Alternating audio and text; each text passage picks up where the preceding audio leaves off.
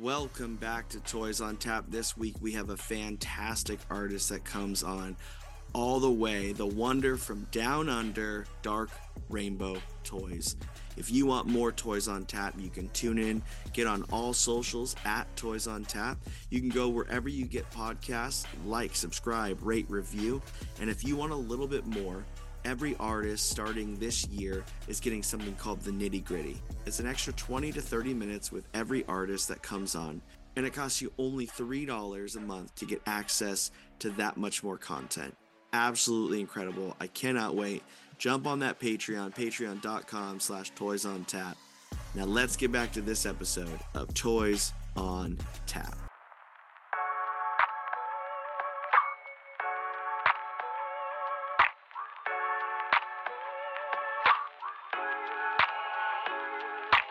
Hey, You did it. You did it. Dude, I'm Yes. pumped. I'm pumped. I'm pumped to have you on the podcast. Uh, I was so sad uh, when you missed it last time. Uh, traveling and stuff, dude, it's a nightmare sometimes.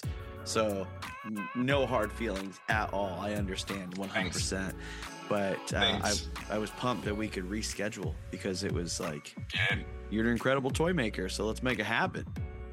great. Thank you for inviting me. I think that like finally my 15 minutes of fame have come. yeah, there you go. 15 minutes. I hope you got more than 15 minutes in you. So, oh, that's that's great. yeah. If it's more than um, that, I don't know if you've listened to Toys on Tap. If you've, of course, of course I do.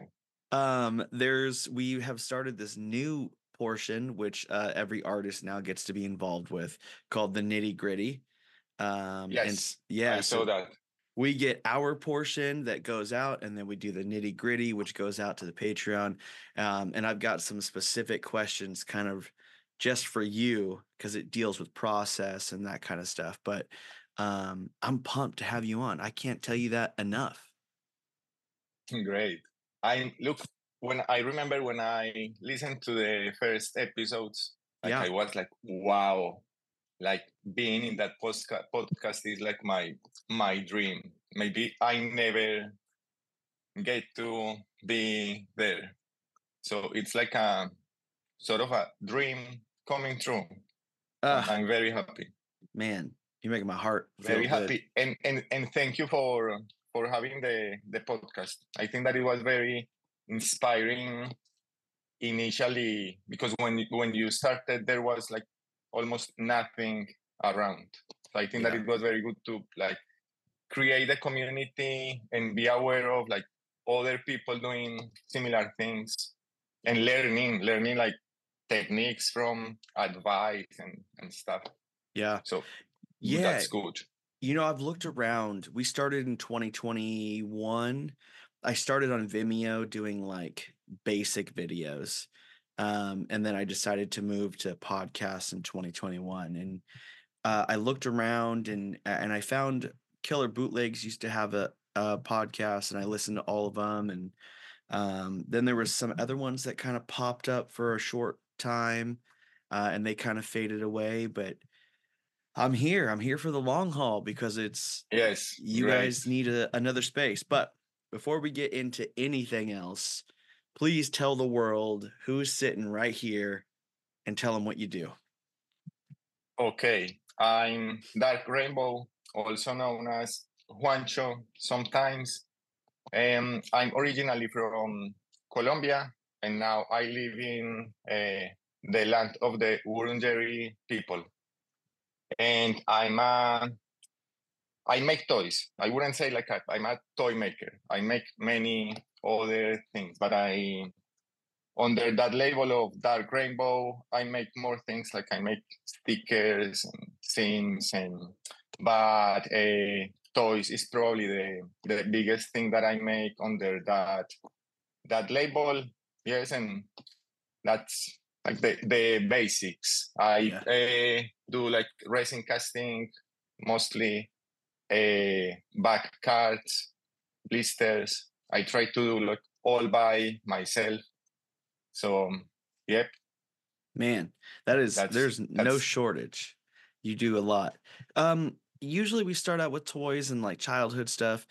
I'm really interested in the dynamic of being originally from Colombia and then moving to where you did. Usually we move like we know that um, some people move either to Mexico or South America or up into North America, but you went like super far east. Yes. Uh, can you tell me that story? Like, how did you end up there? I think like but in I think that all South America we have a very strong influence from the US. It's Mhm. like everywhere, economy, politics, culture. So when when me and my partner when we were looking to like places to go and explore, um, we wanted to have a like a, a more exotic adventure Yeah. like going like somewhere where we would like feel like a radical difference. Not that australia is like completely different. It's like a western country. But yeah so we decided to come here to have like that sort of exotic uh, experience and also because like australia has like heaps of uh, opportunities for studying for working uh, so we decided to come here and i don't like take advantage of those opportunities. Things like went um, very well and we were able to to stay here. I think that it's been like 15 years like the last 5th of january was the 15th year since we arrived. And it- Yeah. it's been it's been great it's um yes it's it's a really nice place to live.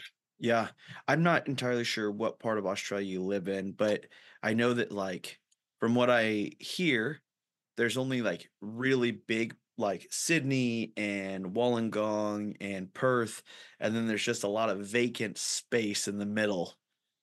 And yeah so most most cities are along the coast. Yeah, so like brisbane like cairns brisbane sydney then more coast then melbourne tasmania in front then adelaide perth yes and then the center is basically it's like the australian desert Empire Blister. Empire Blisters. Specializing in action figure blisters. 2.75 inch or 182. 19 different styles. Two, sizes of clamshell figure cases. Four, different bulk pack options. Quantities of 100. Sample packs available. Empire Blisters. Now sponsoring Toys on Tap. That means a 10% off coupon on checkout. Use code Toys on Tap 10. That's T O Y S O N T A P 10. Empire Blisters. It's not like an any desert. It's a. I don't think that it's a desert. People call it in that way, but I don't think that it has the like character, like geographic uh, characteristics of a desert. And it's it's red. It's beautiful.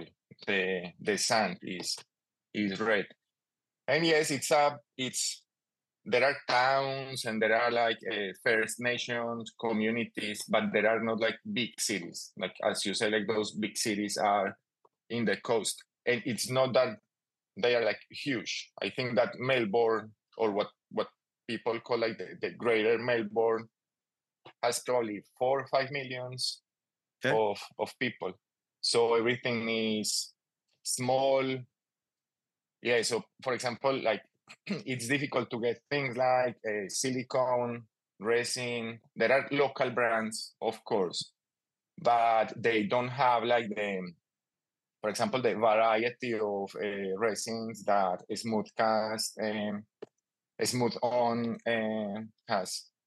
yeah, And, and everything is like a, you know, like a smaller scale, yeah. but it's good. Maybe we we get some here and we send it Mm. to you. You're gonna need some of that stuff. Um, we it's cool always having artists from other countries on the podcast because uh people don't really Mm. understand that this scene is growing rapidly and it's all over the world and um some of my favorite toy artists and toy places are in Australia. This is not a toy store, titty beans, all of them.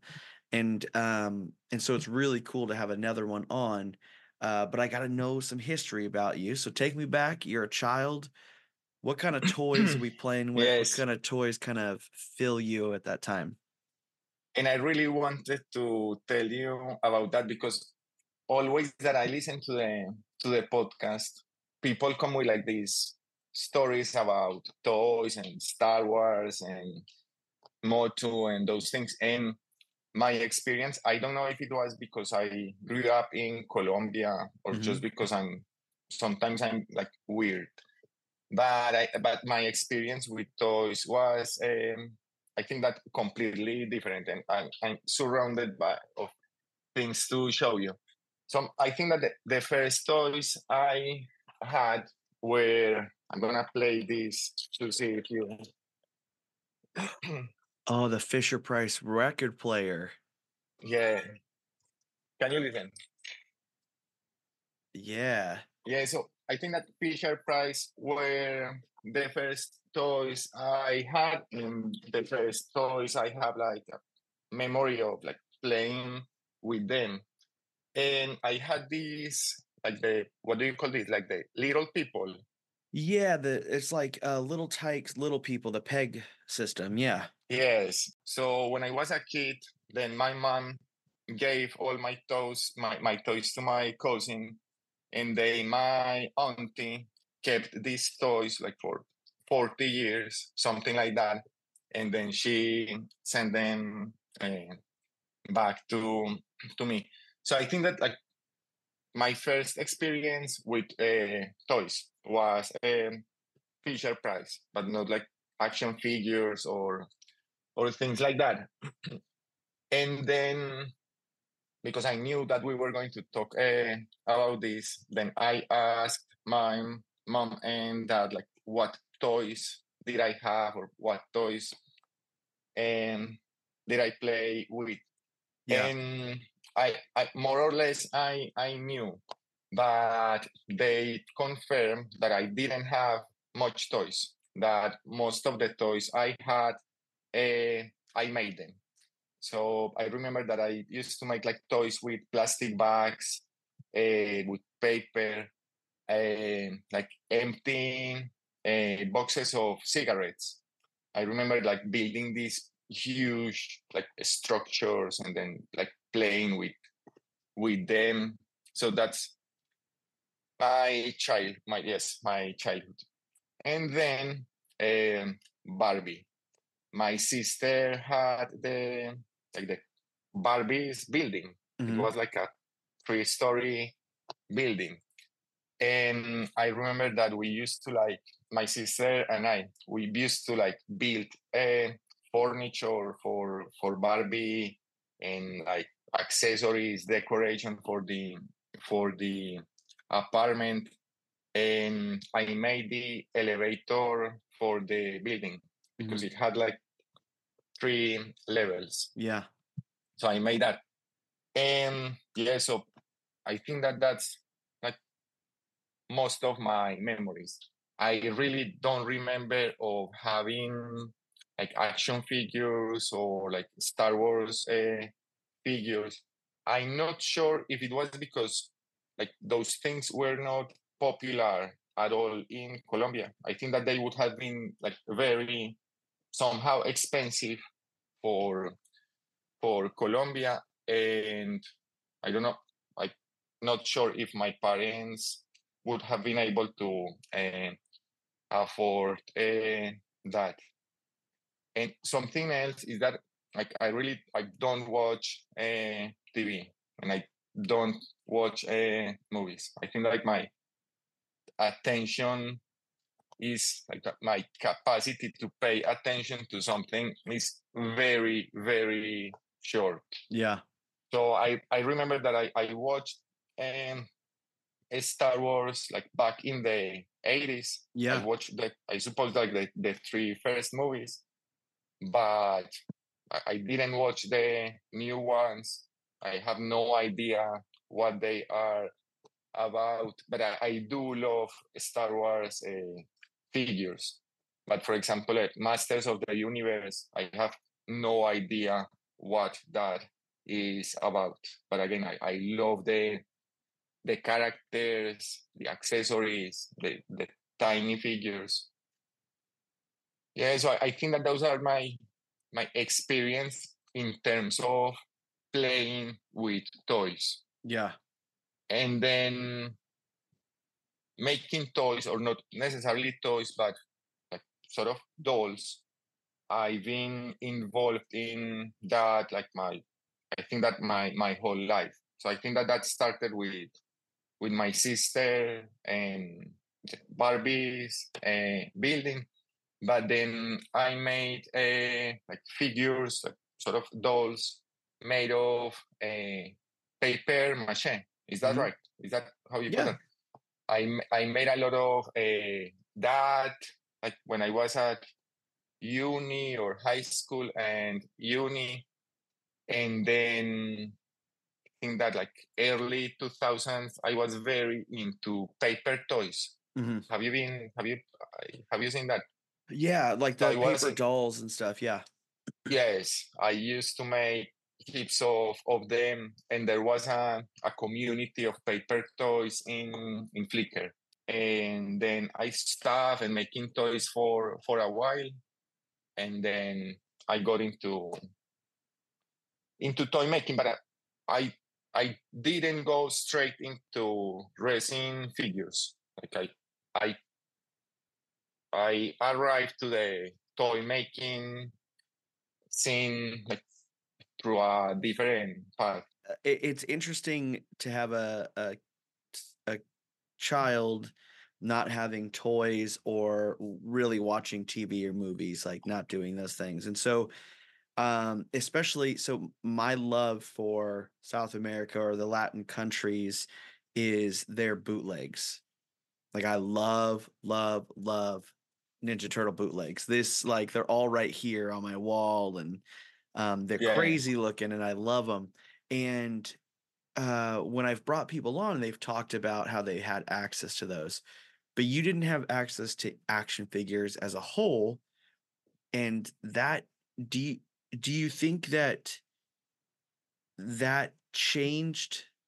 Like your sister had the Barbie dream house, but you didn't have anything. Is there like what was the reason that you couldn't get access to those outside of plastic bags or something?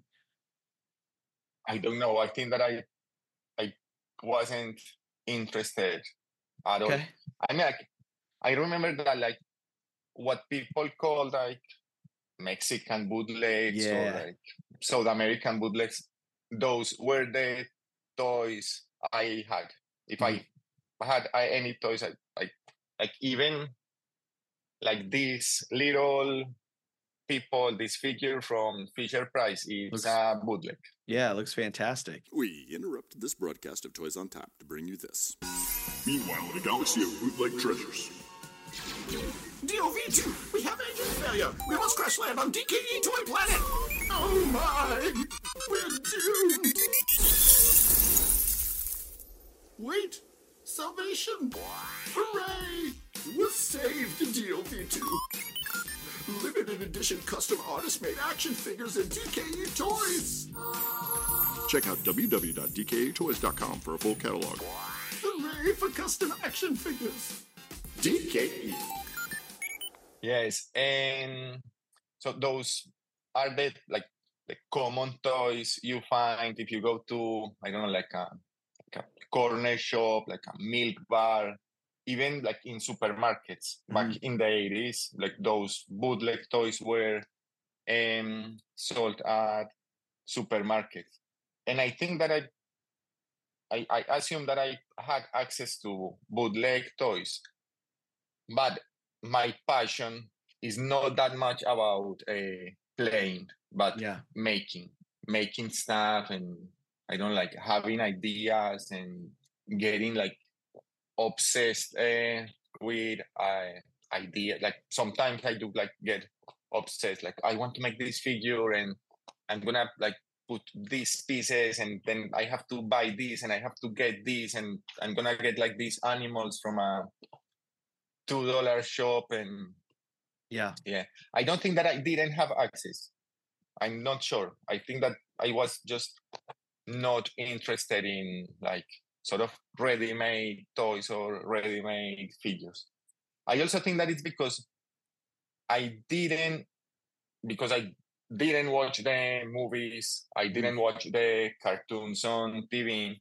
I didn't have like a point of reference. Mhm. Like I like I didn't know like ah that Ninja Turtle. Like I would just see like a green doll and like I I think that I wouldn't be interested in in that. But Barbie and her dream house that that was something something different Yeah. which is sort of weird. Like I, I assume that everyone who had a sister at some point got involved uh, with Barbie and the Barbie world. I think that no one mentions that. I don't know why. But do, do, do you have sisters? Yeah, I grew up with sisters and they had Barbies like crazy. Every Barbie you could think of, they had. And uh, I never, like, not that I was so against her, I just don't remember ever playing Barbies with them. Yeah.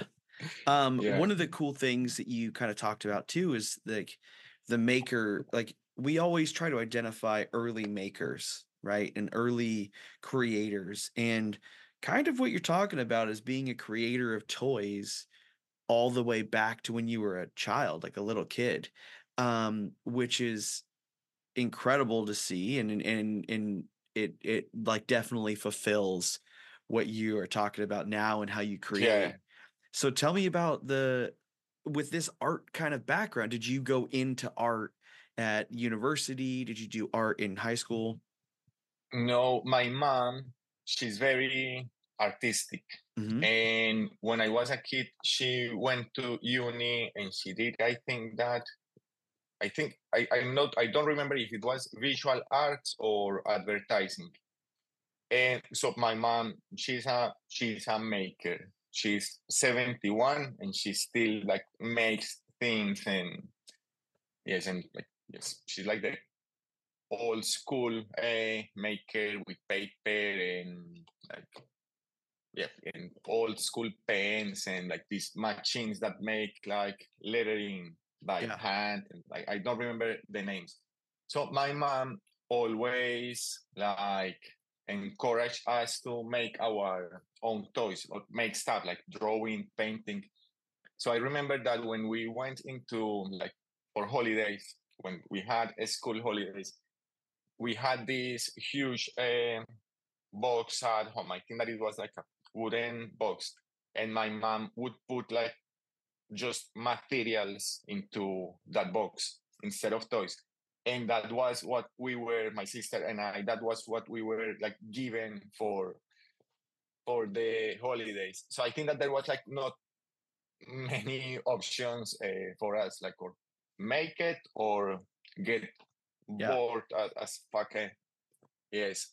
So I think that that was like, yes, I think that like my making sort of like attitude and skills uh, came from or come from that. And then I went to uni and I did uh, industrial design. I think that that sort of, although the industrial design that I did was very different because it was more industry based because Colombia has like a manufacturing and Mhm. factories and industry. So it's not that I was like making many things. It was more like about designing and getting someone else to produce what you design. But I learned like techniques like screen printing, mold making, uh, using like Adobe. The yes, so I think that that's like a that was a path. I've been like just following a path that my my mom put for for us. Yeah. When you Yeah. get past that point, at what point in your life does your interest in toys kind of ignite? So you have an interest in making, but you're with like paper dolls and those types of things. When do you start to get interested in the thing we all love, action figures? Yeah, I think that, and this is also something bit weird. So people in the podcast usually say that when they started to like go out with girls, they put toys aside. I think that in my case it was the opposite. When I was a teenager and I was able to decide like what I wanted, that was the moment when I started to like buy uh, action figures, Mhm. like the superpowers and I don't don't remember. I think that like the Thundercats. And so I think that that was the first moment. And I remember that at home I had like all these shelves with toys and action figures and bootleg toys. Yep. So Yeah. I think that it was maybe when I was 14, 15, 16. And Yeah. then for my like, entire life, I've been interested in like, Yeah. figures and, and things. we rarely hear about it going the opposite way. I mean, it, usually we get rid of everything once we see we, we get involved in relationships and stuff, but that's it's an interesting dynamic to go backwards. And so it's like Yeah. yeah, like once uh when I first got into this and I uh started I, I got married, um the podcast had started or, or it didn't start until after and then collecting started. You could see behind me it just like got out of hand really quick. But I definitely understand like then diving into it. So you you started finally collecting some of the toys that we know and love, some of the bootlegs, all that stuff. Um at what time between like starting to do all that and then um what came next was it the move or was it you started making toys when where do we fall in this timeline When I when I moved from Colombia to Australia, I do remember that I brought some toys, which Mhm. was sort of crazy because I had to put like all my life into two bags and come back and start a new life with those two bags. But I do remember that I uh, brought um, Transformers. Mhm. Like uh, there was like these Transformers in the early 2000s, and I I think that, that, that I was somehow collecting, not that I wanted to have like all of them, but I do remember that I have some of them, maybe five or, or six. So I brought them and then I got rid of of them. and so you moved and had to kind of start over but left most of your stuff and then when you moved to australia do you notice that people are making toys Yeah, okay, that's that's interesting. I think that when when we came to Australia, we went into like survival mode Mhm. for a, maybe a couple of years.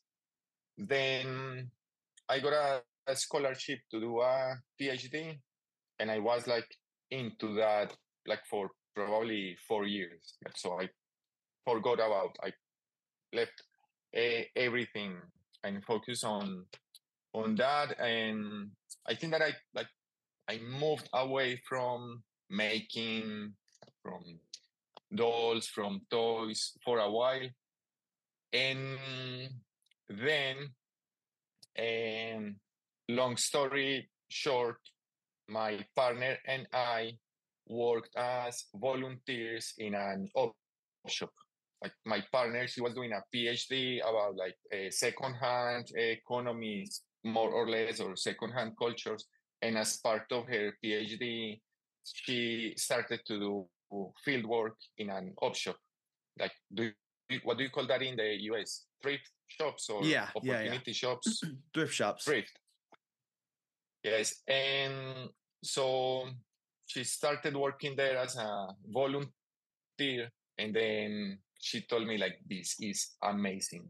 You have to come and work here so i started like working as volunteer and i, I was allocated into the toys section Mhm. and i was so i was known as the toy toy man and when i was like working there i had access to many toys that maybe i knew that they existed but i didn't have access to those toys uh, before.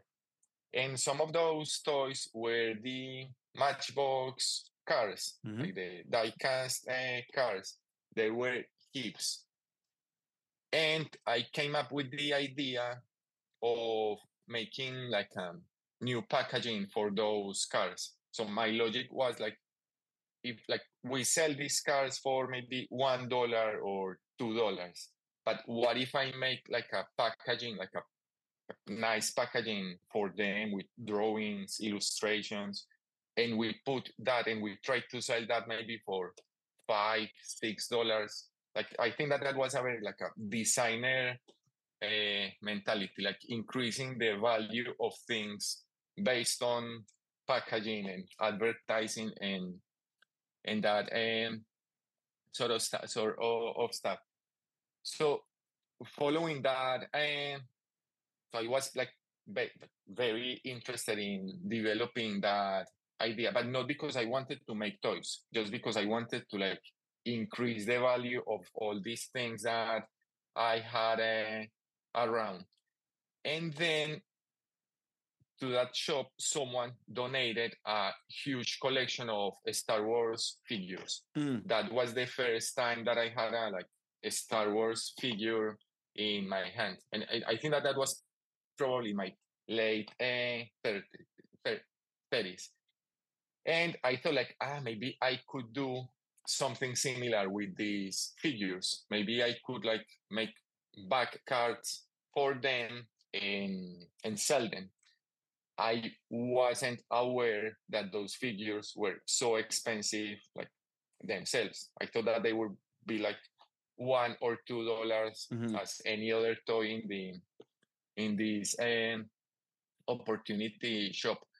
So I had that idea on mind, and then we went into the like COVID, Melbourne, like where like or Melbourne in quotes was the city that had the longest lockdown in the world. So we stayed at home like for for two years, and as many other people have have uh, told, I think that that was the moment when like I realized that I, I had a bit more of time. Uh, I had like all these things at, at home because equipment from from work. I work in a in a like in a university in a, a school of design. So because because we didn't have access to the workshops, we were allowed to bring like equipment at home, like sort of like s yes, more or less some sophisticated uh, Mhm. equipment. So I said, okay, this is the moment when I'm going to to make this packaging for for cars, and those were the first sort of uh, toys that I I didn't make them. I just made the back cards, and I think that if you go like below, like at the bottom of my Instagram feed, you'll find them. So I made this. Uh, I made these packages for the Matchbox uh, cars, and the only thing that I made like was the car back and I, the blister. So I had e- uh, equipment to make the blisters um, at home, and then at the back of each car, I try to tell a story, a story like I, I'm always, I've been always interested in making a, a critique of capitalism, a critique of reli- religion sometimes, like a, a critique about like, I don't know, like, a, for example, like speed, cars, uh, drive through, like the McDonald's, Yeah. uh, fuel stations. So I try to make the, that packaging and then at the back of the cards, try to tell a story of that and I made like I, I made that uh, a, a Cadillac, um, like a bus from the UK, um, an ambulance, a police car, um, like a fire brigade car, and those were like the first, my first contact with toy making. And because I was interested in like the, the cards and the illustrations, I started to look for like those things on on Instagram, and I don't remember very well, but then that's how I found a uh, TD Beans, Sam. Yeah, it was like a like coincidence. He was in, he lives in in Melbourne, like in a completely different suburb, and probably like far away from where I live. But I discovered um, his feet, and I like, I was like, I went crazy. Mm-hmm. I was like, wow, like this is if this is possible. I can like not just repackage like old stuff, but make my own own toys. so I had some experience with like mold making, like working with uh, silicone casting, but not uh, with resin. So I I got obsessed with uh, TD and his feet, and I was all the time looking at like his figures, his molds, and and this is something that that I've uh, I've told uh, Sam like I most of the things that I learned initially, all of them came from from his his feet. So looking at uh, the, the the pictures, the videos he um, posted on Instagram, I got a, an idea. And then I don't know. Then I started like looking for more toys on on Instagram, following people, I think that then I I found a Killer Bootlegs, his podcast. Then I found a Mallow Mallow Toys. Yeah, Mirren. Yes, yes, and because she has like these amazing cards, like, also amazing figures. But I was initially like, so I think that uh, I I tried to combine like the techniques of TD Beans, or like what Sam was doing in terms of racing, kit bashing, like all these amazing mashups. And he makes in trying to make cards not as nice, but trying to learn from Mallow toys and like I don't know, like I'm so fascinated with the yeah. card backs that uh, she makes. And yes, and then I try to combine those two two things and i had some star wars figures that i uh, got at the op shop. At that moment the, the op shop was closed and so I, I had to work out like whatever i wanted to make it had to be with things that i had at home or that were uh, delivered to to home because at some point during the pandemic, no one was sending like uh, packages to Australia. I remember that, for example, like the US, the UK, I think that some European countries didn't send uh, anything to Australia. I think that it's too far away and too too complicated. Also, because Australia has like this very strict bioprotection uh, protocols. So it's not that you just send something or that you get off the plane and that's it. There's a lot of like uh, protocols and, and security and stuff. So I remember that I got um like a small kit of smooth on resin mm-hmm. and a small kit of uh, silicone. I destroyed one of the figures of Star Wars one I don't remember one that didn't look that nice, and then I I make that that figure. It's somewhere, I sadly I don't know where it is, but I I'm sure that it's uh, somewhere in this house. And then I think that I made a like a small dog, like a porcelain poodle that we had at, at home and that gave me an idea of how to make molds, how to make molds. So I was able to take the figure out. Like I had a some I made a lot of mistakes, like with figures too complicated, trying to make that in a like a one piece mold and okay, and then I learned and then I made what the figure or one of the figures that most people uh, make at the beginning Darth Vader. Darth Vader. course. Okay. And I, it's okay. I don't know where it is. But yeah, so I, that was the first one that I made like the figure, the blister, and the back card. So I, I made everything. But I, I just made one and I kept uh, that one uh, for me. And I didn't have a pressure pot. So I was just making these toys full of uh, bubbles. I was using blisters, but I- so I was making these figures with five points of uh, magnetic articulation, but Mhm. ironically, I was putting them into blisters that couldn't uh, be open. And so that thing, like not being able to take the toy out of the blister, play with it, and put it back, um, made me like interested in like bags Mhm. and and uh, labels. So I made the Darth Vader, and then I went into uh, bags for some time, and I made um, this figure that I called the creature for, from the bootleg market. I think that Yeah. this was one of the first figures I made.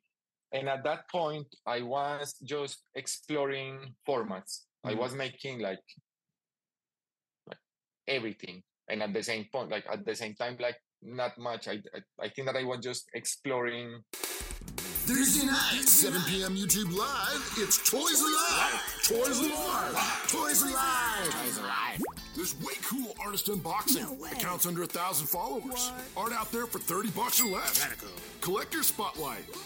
Current and upcoming shows and drops. Giveaways. Short chats with artists. And news from the hood. 100% indie all the time. That's, Toys Live. Toys Live. Thursday nights, 7 p.m. PST, YouTube Live. yes and i went through like that period for a while because we were in lockdown it would have been just impossible to get a pressure pot and fix it and adapt it to for for a resin casting um i made customs with the darth vader body that was like at some point the, the only figure i had then I made um, an ET, but like monstrified uh, ET. I'm very interested in like that, in that, like getting like toys or characters that look cute, but then transform them into sort of um, monsters or make make like a putting them like a big smile and As you're making all these, you you are making so many things because you're trying to figure out what you want to make and what Yeah. you like. How much molding and casting supplies are you going through at this time? I think maybe like hundreds or even yet hundreds of, Yeah. of dollars. It's, it's smooth on. It's it's it's not cheap in in Australia because I, I I've looked like the prices of resin and Mhm. silicone in the US, and I think that in Australia it's probably twenty five percent more more expensive. Mhm. So I was initially using a Smooth-On, spending hundreds uh, of dollars, and then because I wasn't selling any anything, I was just making these things for for myself. Um, Smooth-On was expensive, and then I found um, a local company. I think that they are up in New South Wales that makes um, resin and silicone. Mhm. So I started ordering and buying that resin and that uh, silicone, but I think that those products are mostly for like jewelry Mhm. or like jewelry making and like for those sort of um, applications. And I used that for a while because it was like sort of cheaper and and then at some point my partner told me like why don't you try to make this like something more sustainable and maybe you could sell some of those um, pieces.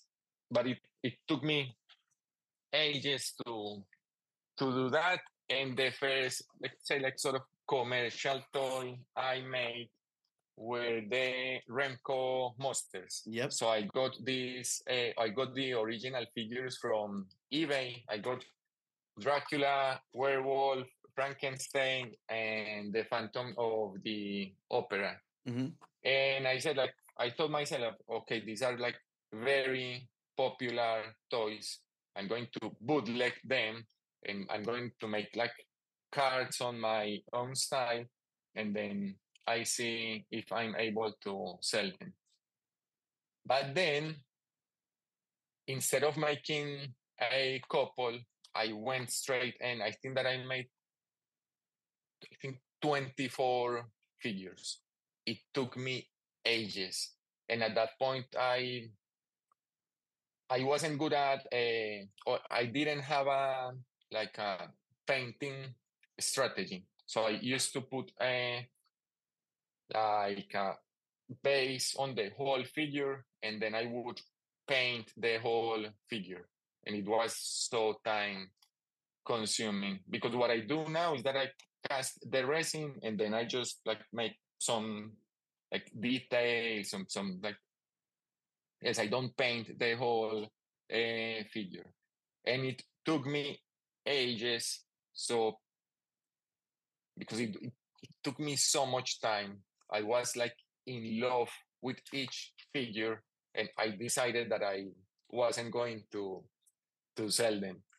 I think that I sold one of these sets of four figures to Terrible Toys Works, hmm and that's it. I kept uh, all of them for me. So that idea of making the this uh, yes, it, it's a hobby of making the hobby more sustainable. It didn't it didn't go go uh, very well. Your progression is so quick. So it you make things like the monsters, and then you it seems like you jump to all of a sudden your casts they're so good. And then you have like your packaging is well done with window boxes, and you make Hmm. Godzilla and uh Lord Jesus against like uh, it's incredible. Yeah, but it but it took me.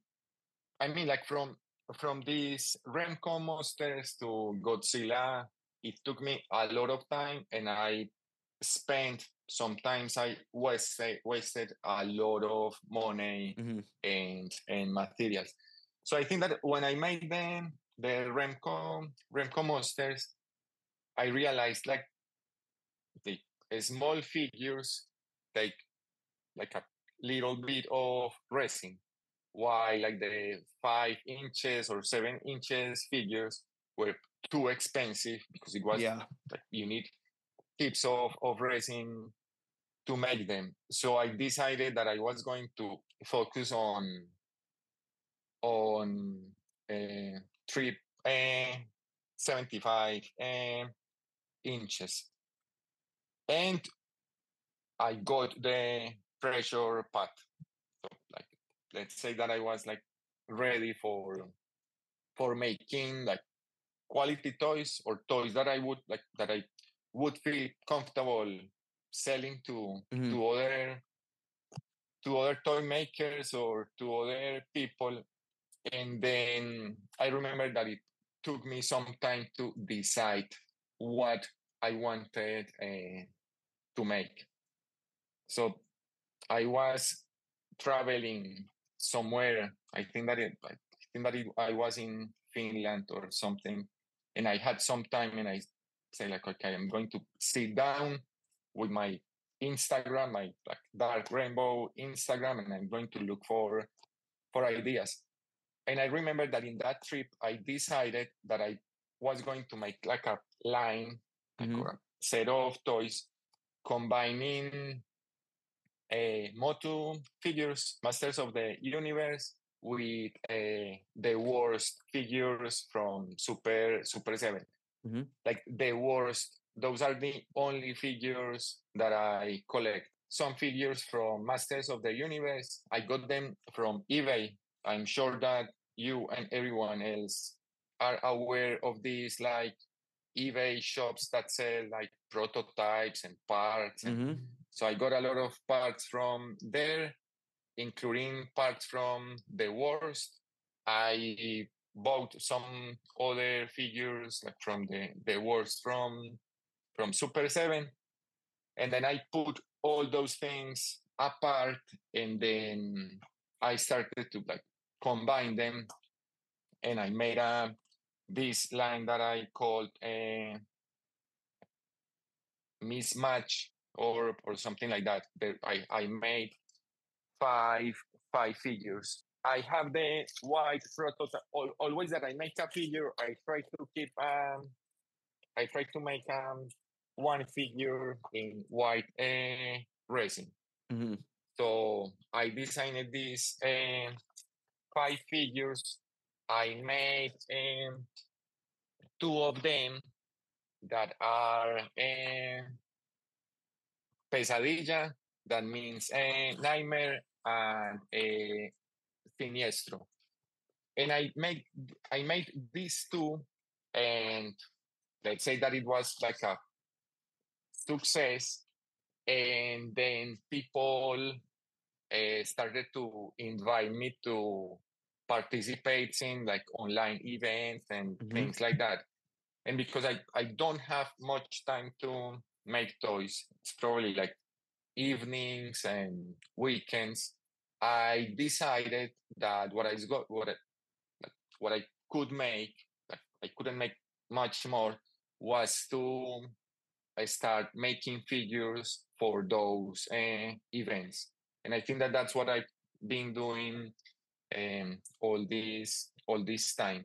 So then Lab Lab Monkey invited me to Apocalyptico, and then I took some of those uh, mismatched figures and I sort of like reframed them as apocalyptic um, figures. And because I'm like initially my main interest was like making the back cards i started like exploring like other possibilities and i think that you've seen and that people have seen that i make like these um card backs that have like a skull or a werewolf or a tiger. So i've been um then i started like moving away from the traditional back card that it's like six by nine and i started to explore other other formats like other formats and like sets of carded uh, figures so Yeah. set of uh, two figures or three three figures and because I had access to a, like a vacuum former and I can make my own blisters, I started to combine all those things. And as part of that process, I, or I think that that's when um, I came up with style. I, I really don't think that I have a style, but people associate um, what I do or my toys with with a style, Yeah. and and I think that that style um, comes from from those uh, first figures, like sort of like semi-professional figures that I that I made. Then that thing invited me to sell stuff in uh, Earth to Kentucky. So I started like sending packages to to E2 E2K, and yes, and then people started to like message me like, "Hey, how much is this? I want this." It was amazing. I mean, like just, and I'm always fascinated with this, like the idea of like someone wants to have something I made at their home. Mm-hmm. And it's not just that they are gonna like put it away. They are going to put that somewhere where everyone would be able to to say it. Like they are going to exhibit, they are going to like appreciate appreciate these things and I make for me like that man, it's like that's magic. I don't need to like I mean like if someone wants to do that, I don't need their money. Just like that it's a honor for for me. Yeah. So, so whoever gets in touch um, or whoever got in touch with me at that point i would propose if they if they were other toy makers i would propose like a um, like a swapping toys mm-hmm. and that's how i got like more most of the of the bootlegs um, that that i have and progressively i don't know like i I was surrounded like or or people started to like get interested in in the things uh, I make and they started to like buy things by like a, every piece um, I made and and then I I said like okay like I could do this but I don't want to like monetize my hobby because I've had experiences where I have a hobby, I monetize that hobby, and then I don't enjoy it anymore because it becomes something that I make not for money, but that, that I make thinking of a buyer, like I like making things, having like a client on on mind. I really like. I mean, it, it's okay, of course, but luckily like like my day job pays for like all what i like most of the things i need to to live so i didn't yeah. want to do that so what i decided was like okay i'm going to sell as much as i need for getting like resin silicone mm-hmm. magnets mm-hmm. uh, making blisters for the materials. And then I would swap or give away uh, everything, everything else. And that's basically what I've been what I've been doing. So I make stuff for online or in real life events. Then I try to sell and uh, just to like make the the hobby sustainable. I haven't been able to to do that, and then I swap or I give away a lot of things. If someone buys something, if they buy just maybe like one figure, I usually would put something else, another figure in the package, or I put stickers. I'm also like into sticker making so I make stickers of dark rainbow. Sometimes I make stickers of uh, the characters that I uh, create for for the toys. Uh, yes, I I try to give away as much as I'm as I'm able to, as long as I get my money to buy more resin, silicone, and and that um, materials. But as I say, like just knowing that someone wants to have something I made at, at their home, I, I would pay for that. I would pay for for someone to have my my my toys at their place. Yeah. Have you, um, in being a part of the Australian toy commi- uh, community, have you taken part in more of those things that are there? Um, because you've made leaps and bounds in how quickly you are creating now. And there's shows that are specifically in Australia. This this is not a toy store, all that stuff. Have you participated in that? And then uh, like met So all the toy makers surrounding that? so because I don't make I don't have time basically yes time capacity to make many toys. I don't sell at I don't sell at, at shops. Uh, sometimes I do send toys to air to Kentucky, but I think Mhm. that I send them most like mostly so people can like see the toys like in real life, touch them and grab them and buy them if if they want. But I don't sell toys at this is not a toy store because I wouldn't be able to to produce a significant quantity to get like a sort of income or money from from that. I I've been of course like many times at the shop, TD Beans, some curated an exhibition. I think that that was uh, last year, Mint on Card. So it was supposed to be like toys on card backs. I and that's when I made the Godzilla and Lord God uh, box. So it was That's a card, but I, perfect.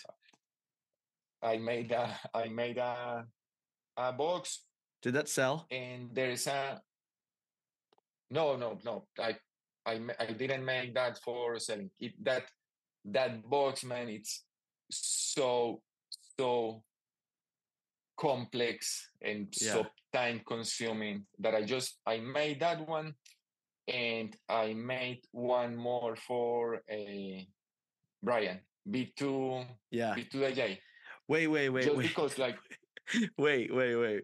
You made one. I knew this was going to come up. You made one and then you made one for Brian. Is he the only other person Yes. that has one?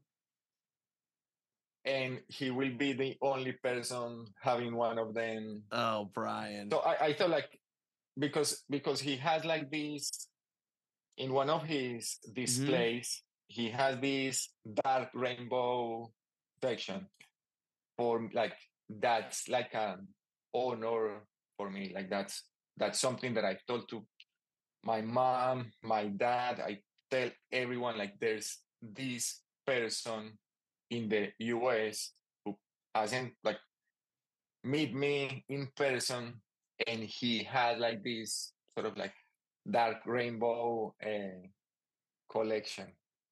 So um, the other day i was uh, talking so what i do is that so going back to like how i make business is that when i make like a batch of toys i um, i send pictures to people who always buy my my stuff so i send pictures at a, like a let's say a special price with a discount. And then most of the things i i make are sold in that way. Like i send pictures people buy them they uh, paid me through paypal. I post and i send them the toys. And so usually when i post toys on instagram they are already gone. Like I- Yeah. i'm not very good at like making posts and like taking pictures. It's like the worst. Like it makes me so anxious like taking the pictures and setting Yeah. up everything. And so the other day i was sending pictures to to brian and he's always like what else do you have? What else do you Yeah. do you have and and i thought like would you like to have a like the godzilla box Mm, and he say like oh, of course so I made a box for him, but because the box it's very complicated and for the same reason is not perfect or it doesn't meet my quality standard. Yeah. So I I didn't uh, he paid for the figures for Godzilla and Lord God, but I like I give um give the I made the box for for him. Yeah, so that's the only other If you ever make another one, I'll snag it immediately because that it is a cool piece. I think uh, when I look at your work, um, you're able to sell it and you're able to create great pieces. So then the question is, where do you, if this isn't going to be because you have a full time job outside of this, if this isn't going to be what you do full time, or that, what do you hope Dark Rainbow becomes in the next year? Where do you hope it heads? Yes, I think that that's um because I've been thinking a lot about that. Like now that we are in summer and I have like more time to Yeah. look back at what I've done and so I've been so i am I have a background in design, but also in cultural studies. I did a like my my I did a PhD in cultural studies. And as I said, I've been always interested in this critique of capitalism and like Western cultures and consumer culture. But I think that I haven't had an opportunity to put those two things uh, together. I try to make that in the Matchbox cars that I repackaged in these um, card backs because I, I had the the the car at the front of the cart and then this sort of storing at at the at the back. But then i just i made um the mismatch figures or yes or or the figures that i've made for apocalyptico or d is for frankenstein.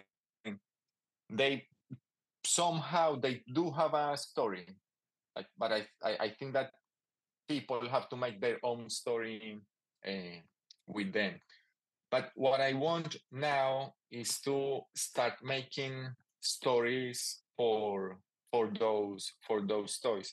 And that idea came back um, comes from a collaboration i did with a colombian visual artist. I think that it was uh, last year. I, i'm not sure if you saw that for what uh, for heavy metal hanukkah Mhm. ratus like a great woman great visual artist from manizales colombia. We made a set of like three figures so like a like a bride of frankenstein Mhm. in a like a heavy metal version frankenstein also in heavy metal version. And we also made a pig because like i have no idea what hanukkah is. And not that i'm like very interested in in getting to know. But we we asked chat gpt like about restrictions of hanukkah Pork, or like yeah, they can't have- sort of pork yes. So i we put a pork and we put a lobster hand uh, on on frankenstein because i think that like lobster and like Shellfish, fish yeah. is yes it's not allowed so we try to make a, a story in that piece and we also had the idea of like making a booklet or something to make that story but because she's like 15,000 k away from me we didn't have time to do all the things that uh, we wanted Yeah. To make. I, I, but I think like it was a, I mean like collaborating with someone from like like back home in Spanish. It was a, an amazing experience, and it was very inspiring mm. I always try to learn things from whoever comes into into my life. So I learned a lot of things from her. Yeah. So now, in the next next year, next couple of years, I, that's what I want to do. I want to make figures and then make back cards or scenes, booklets uh, that tell tell a story. But yes, I, I'm making, I'm working on a set of three figures. Uh, just gonna say like a Sesame, uh, Sesame Street uh, figures.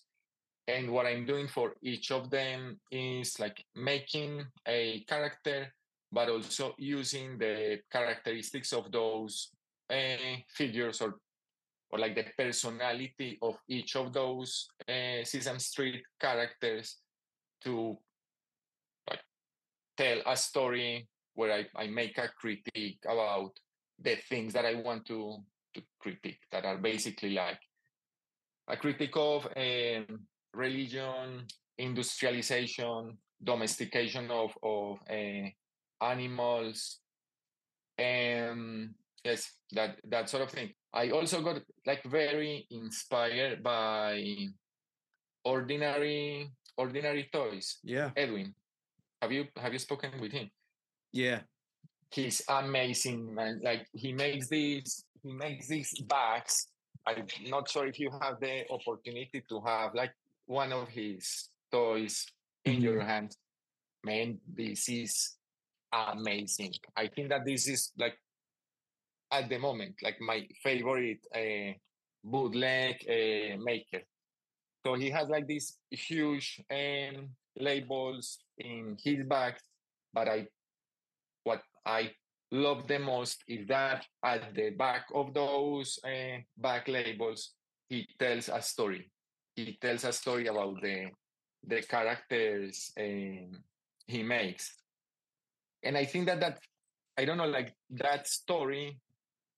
It's a, I mean, it's not that he writes like a like an essay like, or a play for that character, but I think that that story, like, brings these characters alive. It gives them a personality.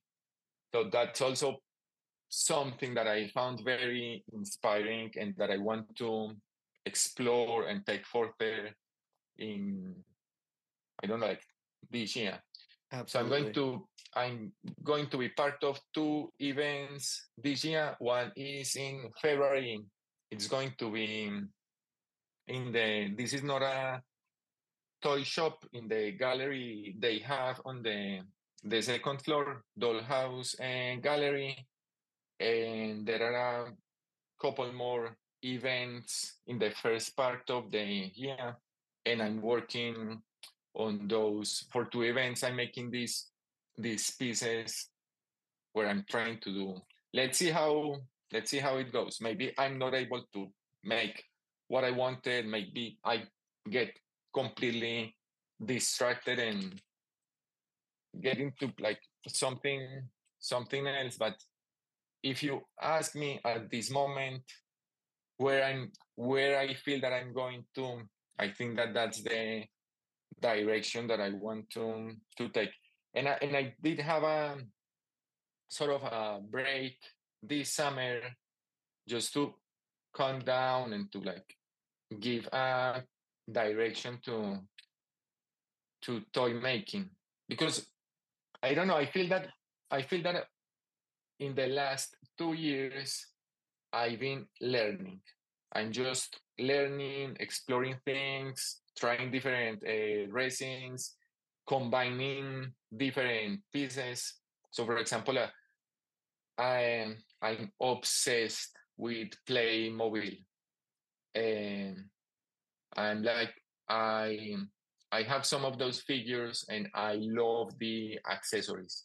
So, for example, the the pig uh, I made with Ratus mm-hmm. for Heavy Metal Hanukkah, that's a Playmobil uh, pig, and they also have wings. I don't know if you have noticed that most of the toys I make have mm-hmm. wings, and those wings come from Playmobil or from Lego. So mm. that's also like in terms of kit bashing or this thing that I called uh, the mis mismatching things.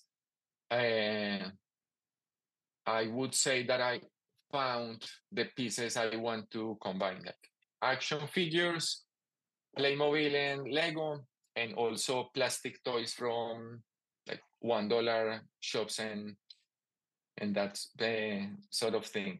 Awesome. So, uh, I mean, the last part of the podcast, as we, as everyone knows, you get to plug. You kind of plugged your events, but if people want to work with you, if they want to get a toy from you, if they want to do all that kind of stuff, how do they do that? Message me on Instagram. That's it. I'm only on Instagram. I do have a TikTok, but I think that I, I haven't opened that TikTok like in in months. I'm mostly on Instagram. I I I have to I try to put a limit on Instagram. So I I have a like a 1.5 hours limit on my phone. Otherwise I would just like spend my whole life on on Instagram. I'm just saying that because like if people message me and like I don't reply immediately, is because I I have reached my daily limit or I'm trying to use those 90 minutes I have in something else.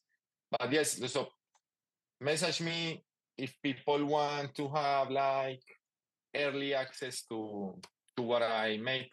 Maybe send me a message and I send the photos as I as I explained. And I also have an Etsy shop where I try I, I put some things. I created that Etsy shop because I thought that having an Etsy shop would bring people like outside of the toy Yeah. community, but not really. I have I have sold some things to like let's say like strangers, but most of the people that um, get things from from eBay are other uh, toy makers, and that's something that I always tell to people when they buy the first time on Etsy. Like, don't buy anymore from Etsy. Send me a message, and I'll sell this to you easier and cheaper because Etsy has all these taxes and rules and stuff Mhm. and I'm not very interested in paying taxes for the toys uh, I make. Taxes in Australia are crazy. So, so yes. So maybe I, I would say that just Instagram at the moment, and maybe Awesome. forever. Thank you Yes. so much for coming on. Pumped that you were on. Thank you. Um, we are headed into the nitty gritty, so we're gonna cut this episode right here.